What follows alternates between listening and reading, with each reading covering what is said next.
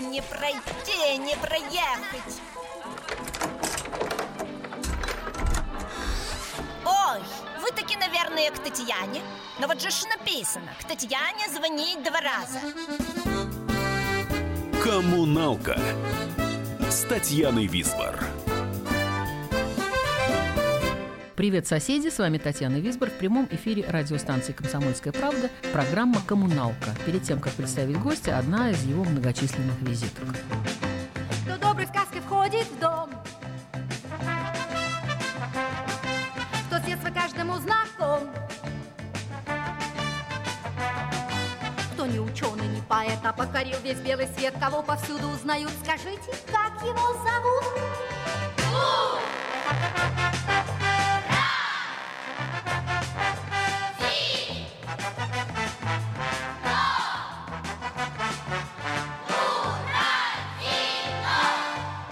Что вы угадали гостя коммуналки сегодня. Скажите, как его зовут.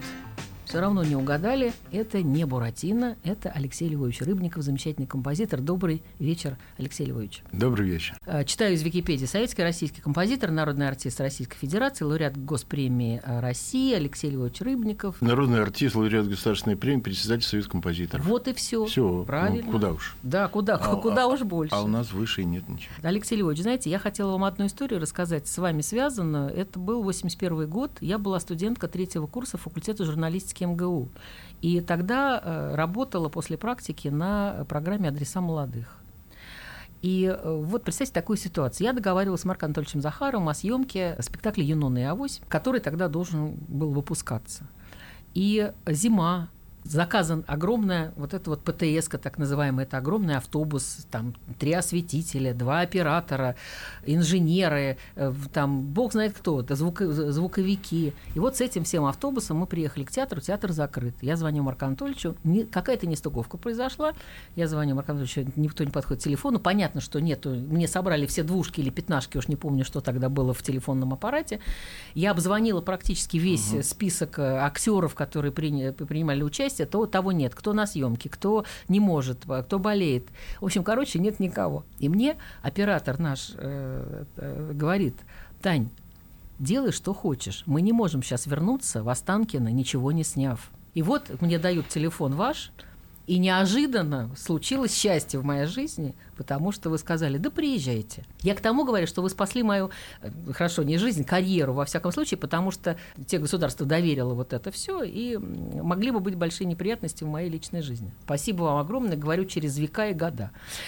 А, значит, что касается сейчас. Тогда Юнона и Авось шла с каким-то чудовищным скрежетом, так же, как, кстати, и Хакин Мурет.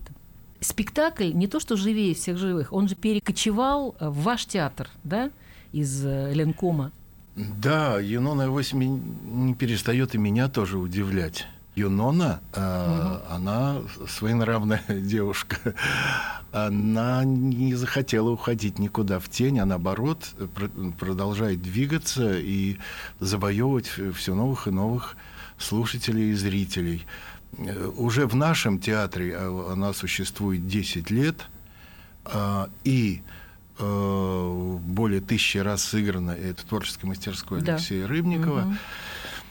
И мы и, и набирает силу, потому что мы сейчас уже начали ездить э, за рубеж, э, уже А куда? несколько раз были в Германии, э, два раза были в Америке, э, были в Швейцарии, м, в Израиле были, в, в Прибалтике.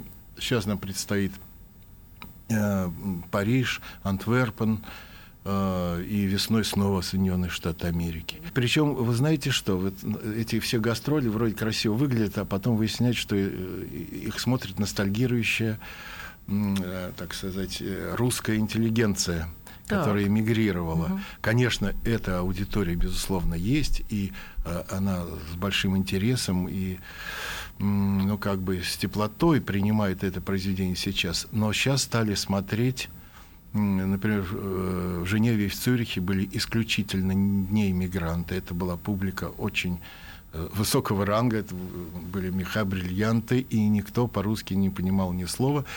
Все сопровождалось э, ну, бегущей строкой на немецком и на французском языках.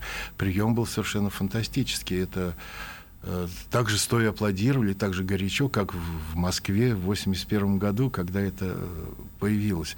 Сейчас послушаем фрагмент из «Юнона и Авось». Вместо флейты подымем флягу, чтобы смелее жилось, чтобы смелее жилось. Под российским небесным флагом и девизом авось, и девизом авось. Нас мало, и нас все меньше, и парус пробит насквозь. Но сердца забывчивых женщин не забудут авось, не забудут Алексей Рыбников у нас в студии. Поговорим теперь про Хоакина Муретте. Вы мне за кадром, что называется, сказали загадочную фразу, что ваш отец, то есть Юрий Висбор, да, что-то такое сказал по поводу выхода первой Хоакин Муретте, тогда еще театре Ленинского комсомола. Да, я запомнил, э, когда, ну, знаете, волнение, когда первый спектакль, непонятно, как примут, что это, хотя уже на репетициях было понятно накал страстей, потому что на репетиции набивался почти полный зал, и все, так сказать, восторженно это принимали, но все-таки премьера есть премьера. И за кулисами он выходит и пошел к Захарову. Ну, я сейчас не могу сказать, что он сказал, потому что не совсем приличное было выражение, но, но это Мы было на, настолько э, точно, настолько... э, Оценочное что-то, да? Оценочно, да, что вот мы, мы сделали в этой аморфной среде, которая тогда была в театре, Мгм, как, мгм. как ни странно, э, сделали некое с такой крепкой силой, э, которая отличает мужчин. Все понятно. Хоть как вы не пытались это завуалировать, мы все прекрасно поняли. Вот, он это сказал, и, и, ну, это было настолько точно, потому что спектакль действительно был энергичный, напористый, и вот э, наполнен такой внутренней силой. И актеры, а актеры это были, это Караченцев, Абдулов, эм, и это было их, э, ну, не первое, не совсем первое появление, но такой вот такой яркости, такой силы. А ведь вы все равно и Хоакина перетащили в сегодняшнее время. Вы знаете, я не собирался этого делать, совсем не собирался этого делать. Новый текст появился, Юли Ким написал, по новому сюжету. И э, мы восстановили историческую правду, что Хакин был мексиканский бандит, что он родился в Соноре, в штате мексиканском, что у него прозвище было «Дух Соноры», потому что он как дух появлялся, как дух исчезал, вот, наводя на всех ужас. И фильм называется «Дух Соноры». Эм, э, вот. И это уже со стихами Кима, и они э, написаны, ну так как они написаны сейчас, то произведение стало очень актуальным, потому что он вот через эту историю, казалось бы, середины XIX века и мексиканскую, а, сумел внести современные мысли, современный взгляд на мир. И произведение вообще обрело э, абсолютно новую жизнь. Вы перетащили еще и детские сказки, насколько я поняла. Ну, детские сказки никуда не уходили. Если Хоакин э, шел в Ленкоме 18 лет, а потом сошел со сцены, его это было как бы новое э, рождение, то детские сказки, они достаточно часто показываются по разным телеканалам.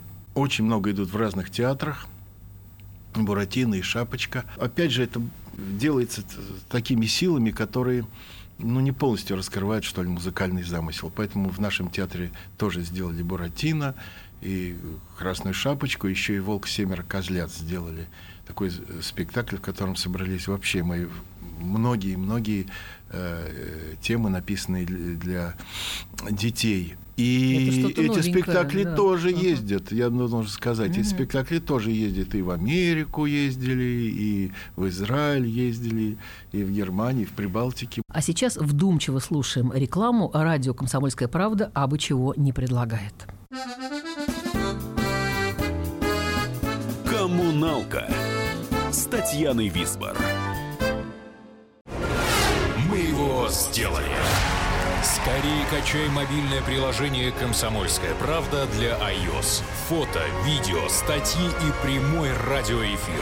Крупнейший новостной сайт в вашем кармане. Доступны версии для iPhone и iPad.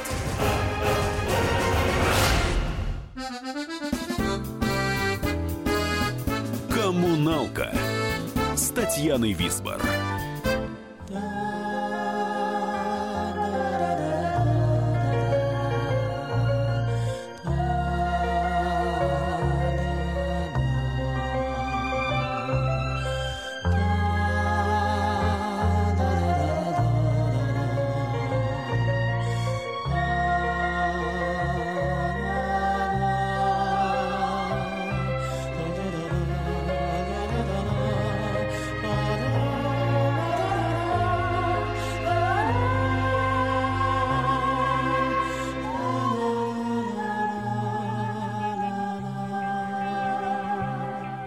Прозвучал фрагмент из рок-оперы «Звезда и смерть» Хакина Муриетты. Алексей Рыбников у нас в студии. Алексей Львович, а вы везучий человек, как вам кажется? Я бы не сказал, что я везучий.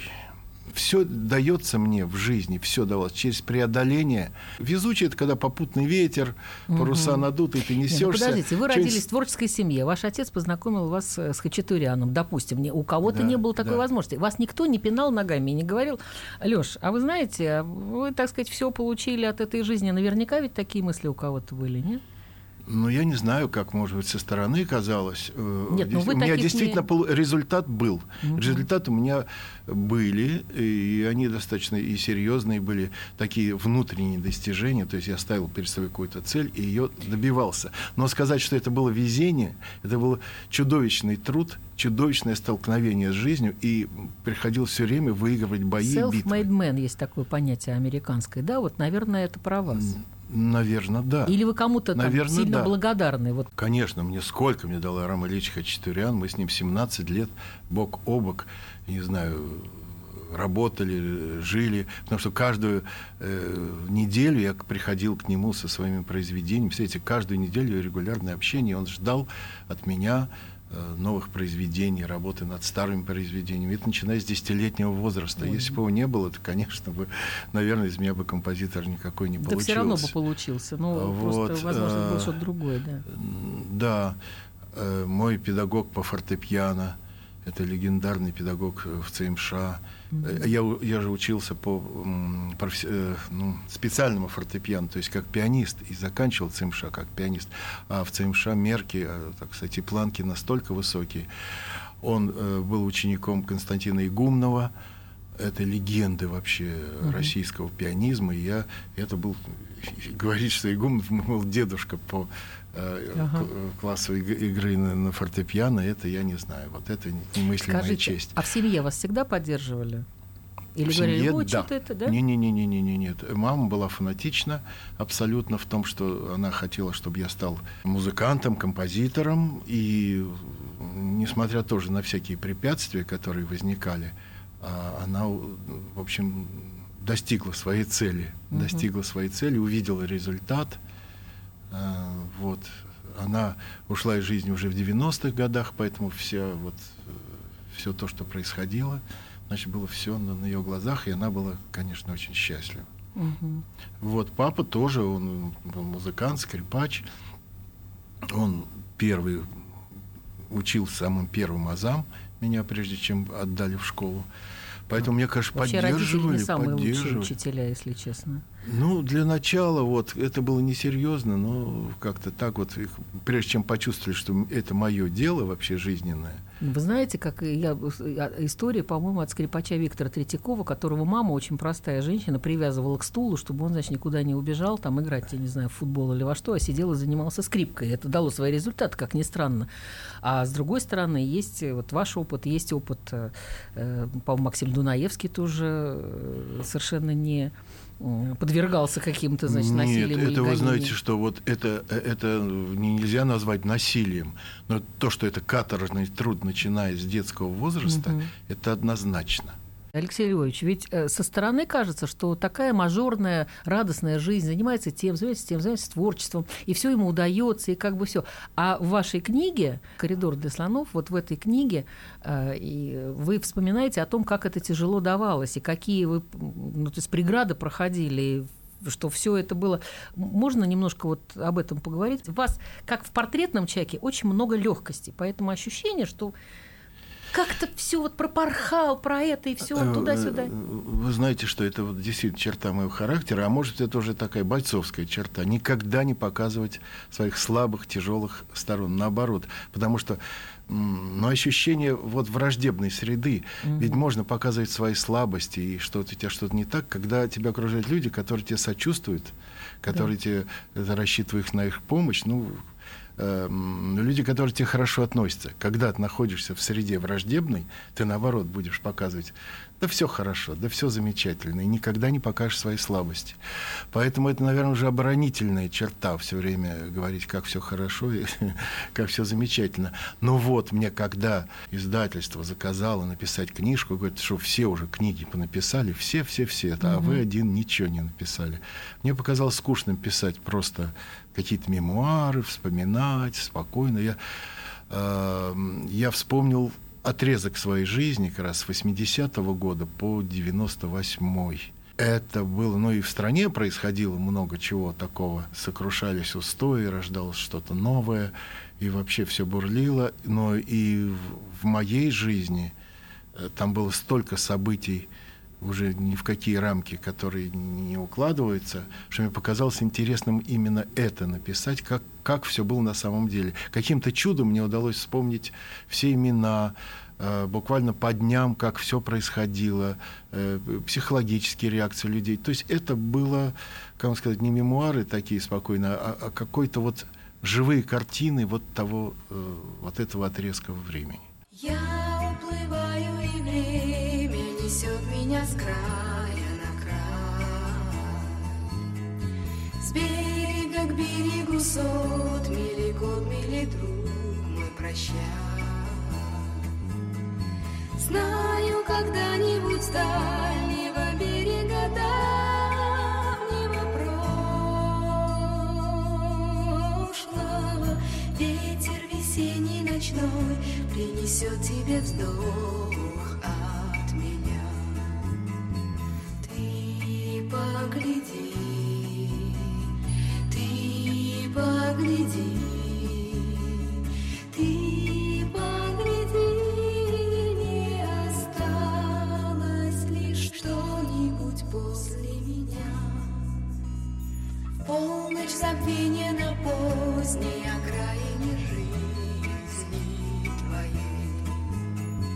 Ты погляди без отчаяния, ты погляди без отчаяния.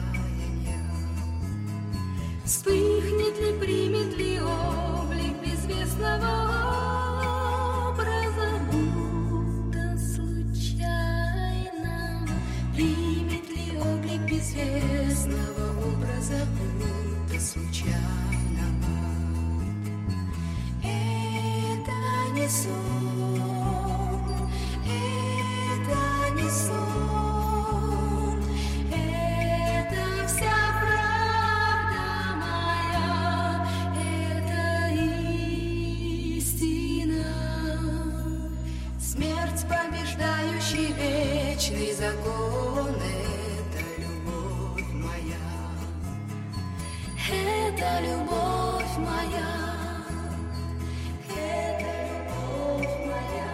Прозвучала песня из кинофильма «Вам и не снилось» Алексей Рыбников у нас в студии. А как вы в кино попали? В кино я попал. а, Меня э, рекомендовали, когда я еще был на курсе, э, на третьем курсе консерватории, меня рекомендовали знакомые э, на студию Горького. Там Павел Арсенов, он заканчивал в ГИК, у него была дипломная работа. Вот, говорит, вот молодой талантливый композитор, пусть попробует с э, выпускником в ГИКа поработать. Был маленький фильм «Лёлька». Значит, позвонили, конечно, со студии Горького, музыкальной редакции, спросили у Хачатуряна, просто напрямую, говорит, ну как вообще, можно с ним связываться, нельзя?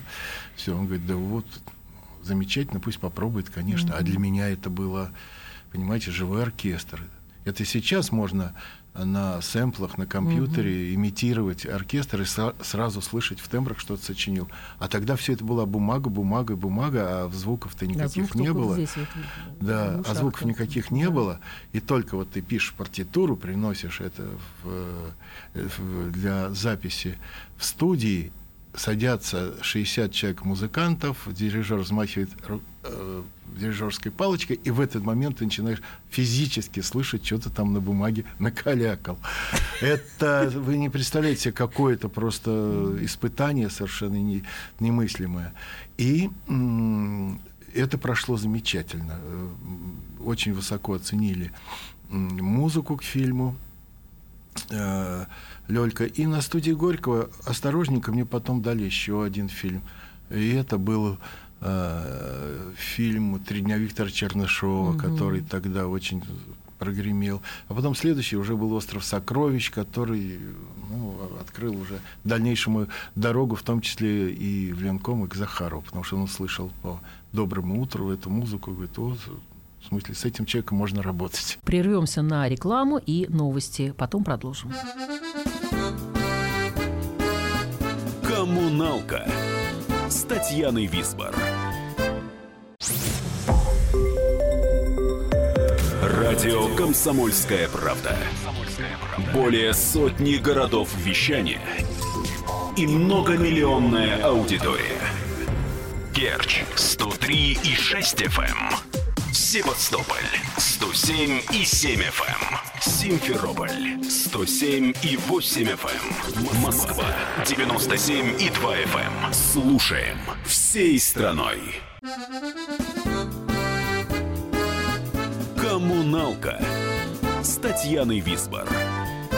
Ни дождика, ни снега, ни пасмурного ветра полночный безоблачный час Распахивает небо сверкающие недра Для зорких и радостных глаз Сокровища вселенной мерцают, словно дышат, Звенит потихоньку зенит. А есть такие люди, они прекрасно слышат, Как звезда звездою говорит. Здравствуй,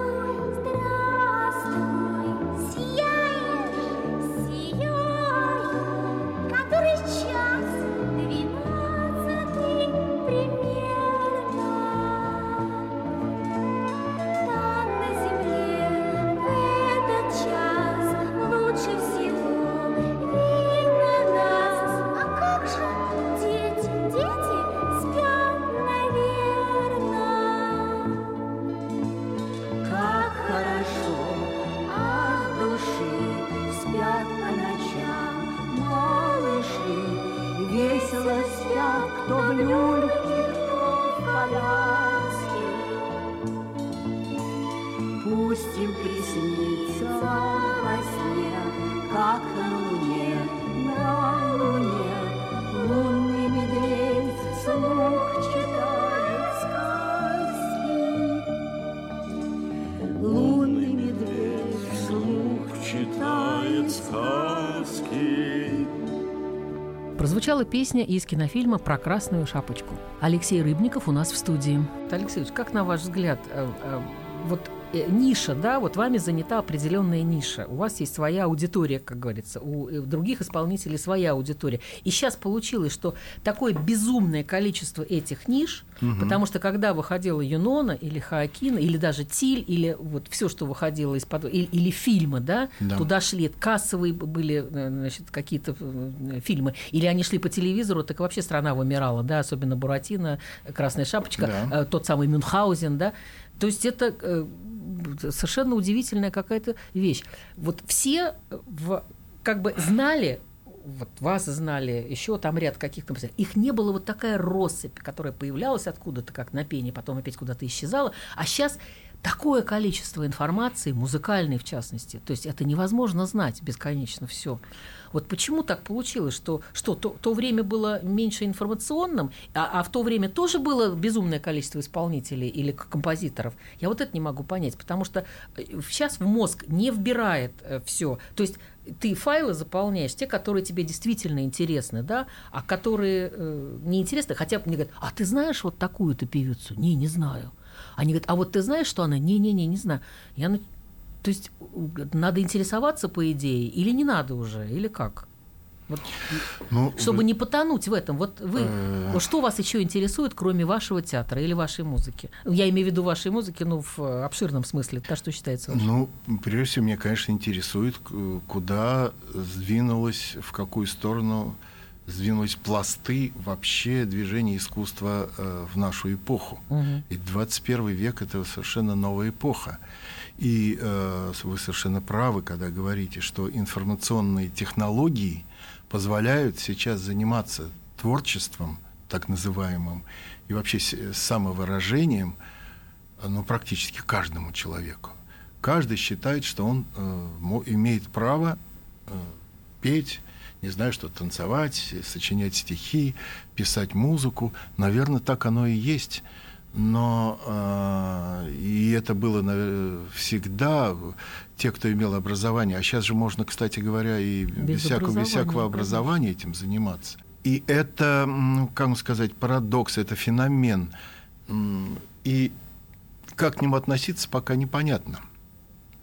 Пока э, для меня это пока все такая народная музыка. Мгм. Ну, раньше же народ тоже что-то там и в деревнях пели, сами песни сочиняли, и что-то такое. Не, там. ну просто это И из каждого всё- утюга не крутилось, поэтому... но сейчас это, это такое, значит, время. И, и- и к чему это время приведет, очень сложно. Хотя количество талантов не стало больше. Но никогда не было э, больше. И, и в прошлые века, будем так говорить, и сейчас не стало, а может быть даже и меньше. Вот при всем этом обилии информации талантов-то э, вообще практически сейчас по пальцам-то не- даже не сосчитаешь. Что такое талант? Талант это профессионализм, это, как вам сказать, прежде всего одаренность от Бога. Тогда мы понимаем, что это явление, имеющее значение для искусства. А сейчас это имеет значение, ну, ну, как селфи делают там во всех инстаграмах, во всех э, фейсбуках. Огромное количество информации. Посмотрите на мою кошечку, на мою собачку. А вот я в шляпке в одной, вот это другой. Всё. Информация, информация идет. А что за ней стоит? За ней ничего не стоит, кроме ну, повседневной жизни всех людей. Наверное, каждый человек интересен, но это не, не значит, что он может иметь право заниматься э, искусством. Это может быть э, любительское какое-то творчество, это может быть даже те, кто занимаются в индустрии развлечений, которые тоже не нужно путать с искусством. Индустрия развлечений это не искусство. Вот. Это абсолютно нацеленные, абсолютно, э, так сказать, э, профессионально отработанные методы сочинения музыки, стихов, э, танцев, э, режиссуры, э, рассчитанные на то, чтобы развлекать людей. Вот люди устали за день, пришли. Хорошо, в вашем театре людей не развлекают разве? А, В нашем театре вот в таком смысле его нельзя, мо- может даже к сожалению сказать, потому что те, кто в индустрии развлечений, наверное, э, гораздо больше зарабатывает, наверное. Вот. Но э, вы правильно сказали, что у нас есть ниша, у нас есть свой э, зритель, и э, его, конечно, меньше, чем так сказать, те, которые ходят на концерты популярной музыки, Мгм. популярных звезд. Вот, но мы понимаем, что это так и должно быть. Все-таки для того, чтобы воспринимать то, что я делаю, нужно, ну, как-то в одном, да, одном ключе воспринимать мир, и должно быть мировоззрение такое. И для меня это очень тоже э, ценно. Я прекрасно понимаю, что... Но у меня ощущение, что все-таки мы занимаемся искусством. Да. Алексей Львович, а скажите, вам вера помогает? Просто я прочла, сказать, что ве- вы человек ве- православный. Вера, очень смешно, очень православно. А вера вообще она всем помогает, А вас так не, не только мне, ну потому что понять. очень православным нельзя. Нет, нельзя, А, конечно. а, Более православным э, тоже нельзя. Нет, ну, православие – это просто оди- одна из разновидностей, что ли, названия э, христианской э, веры, то есть Мгм. веры в, в то, во что верят христиане. А, Вот. И э, я родился в этой стране, в православной стране. Меня сразу крестили, как я родился. И бабушка, и мама. И э, первое познание мира, это было, как бабушка читала мне Библию про потоп и читала Евангелие. То есть э, я учился не, сначала не по советским учебникам, а именно это. И это просто сформировало мое мировоззрение, а потом жизненный опыт. Вы знаете, вот жизненный опыт многих заставляет эм, иногда очень тяжелый жизненный опыт, иногда какие-то болезни или что-то заставляют людей искать э, пути спасения ну, за пределами этого мира и обращаться к Богу. А, в результате каждый человек все-таки понимает, что главное все-таки не вот эта наша жизнь, которая проходит каждую секунду. Вот мы с вами поговорили, Мгм. а вот предыдущие секунды уже в прошлом находятся. Понимаете, очень быстро, мгновенно все это летит и превращается в ничто наша жизнь. А есть ценности вечные, которые никуда не деваются, которые остаются. И вот э, вера, э, хотя для меня это больше уже знание даже, чем вера, она укрепляет человека в том смысле, что он, он, он понимает, что он никуда не денется, что он не Мгм. сгинет, не превратится в прах, то есть прев- превратится в прах его тела, а в нем есть нечто вечное, что будет продолжать жить и дальше. Вот это колоссальный оптимизм этого, я бы сказал, ну, единственный оптимизм в нашей жизни, потому что все остальные наши оптимизмы, все все-таки иллюзии, и славы, и деньги, и успех, и все, Мгм, все это потом куда-то уходит и получается ненужным.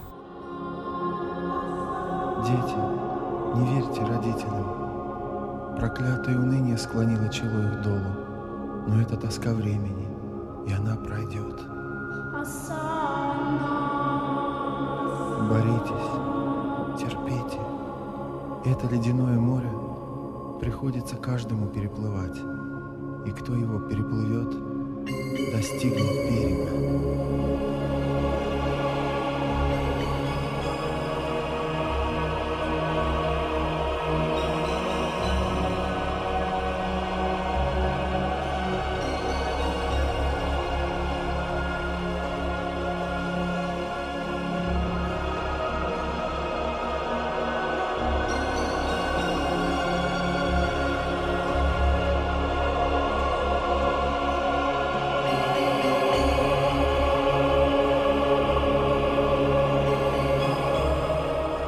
Прозвучал фрагмент из «Литургии оглашенных». Алексей Рыбников у нас в студии.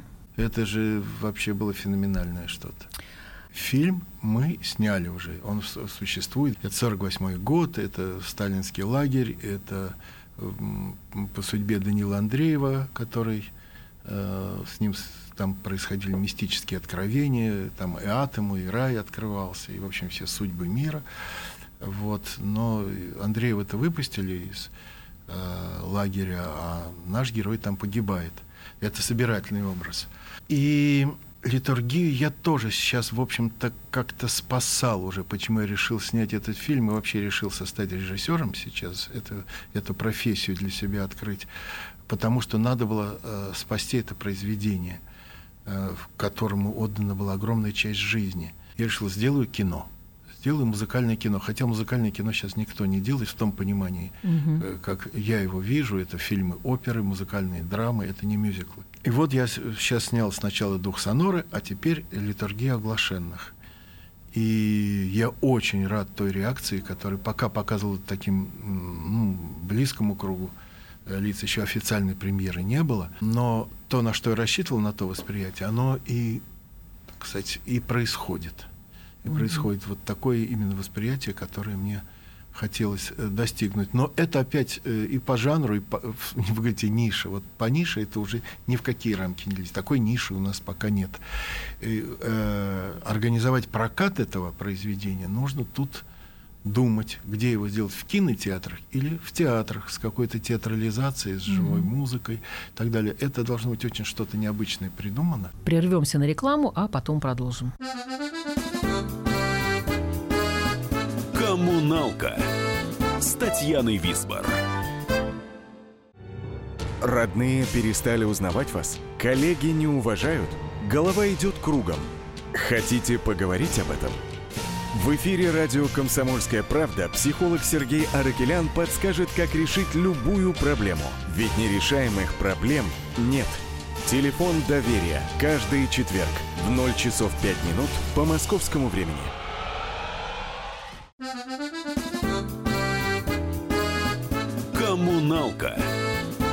Татьяной Висбор.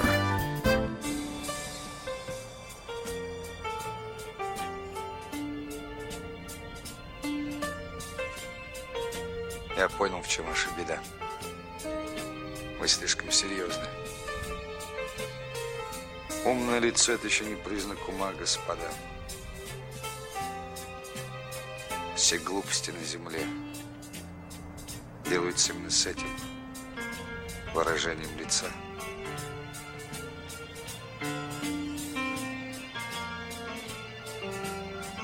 Улыбайтесь, господа. Улыбайтесь.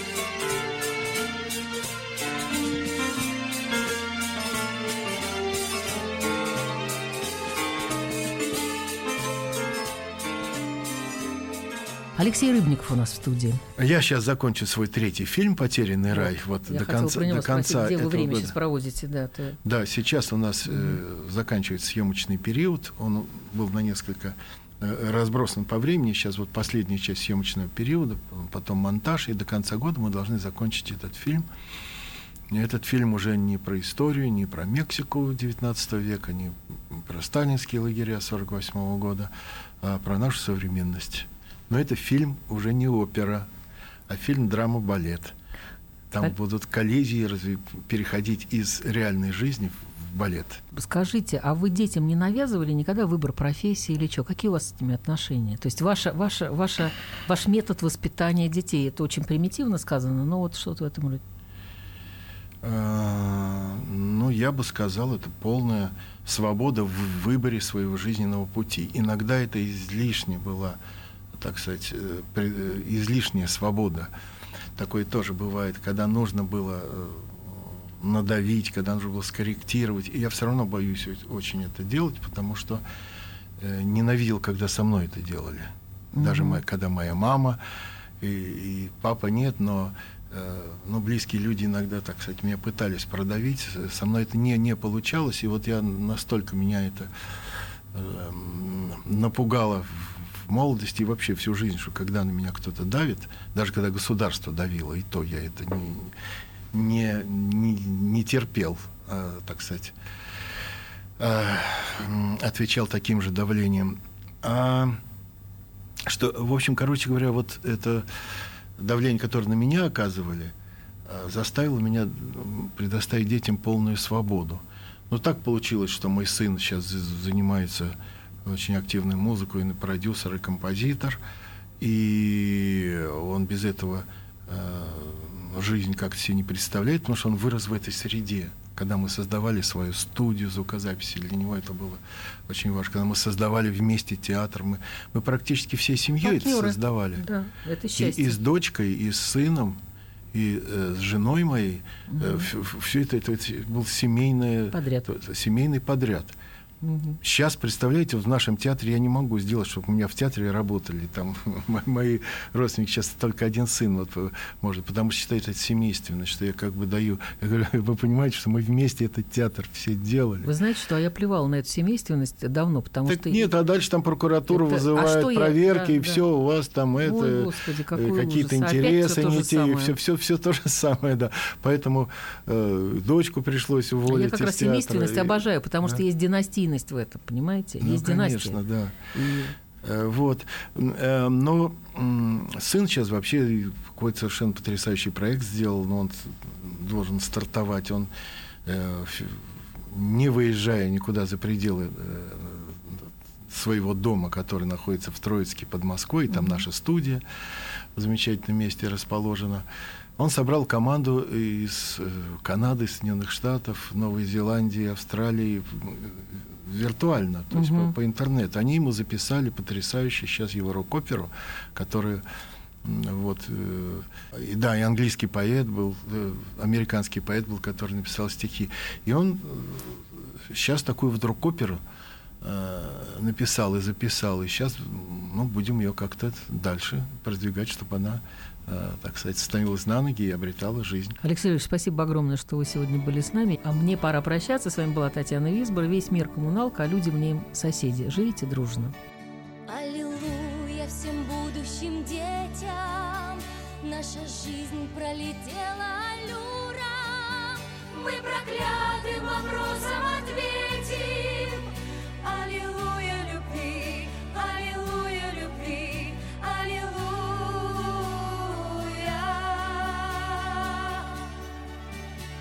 Люблю твои руки и речи, С твоих ног я усталость разую. В море общем сливаются реки. Аллилуйя,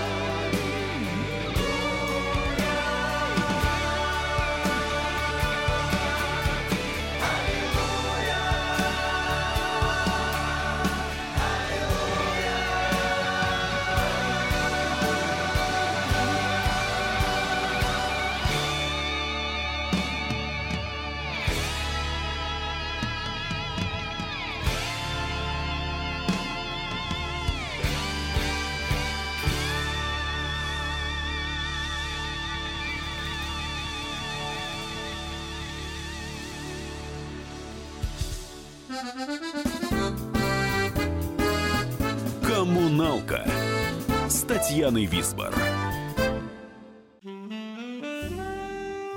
Бутылка «Шато Марго» 1787 года. 225 тысяч долларов. «Феррари 250» Теста Росса. 1957 год. 12 миллионов долларов. Картина Ван Гога «Портрет доктора Гаше» 1890 год. 80 миллионов долларов. Есть вещи, которые со временем становятся ценнее. Но информацию лучше получать оперативно. Слушайте темы дня по будням на радио «Комсомольская правда».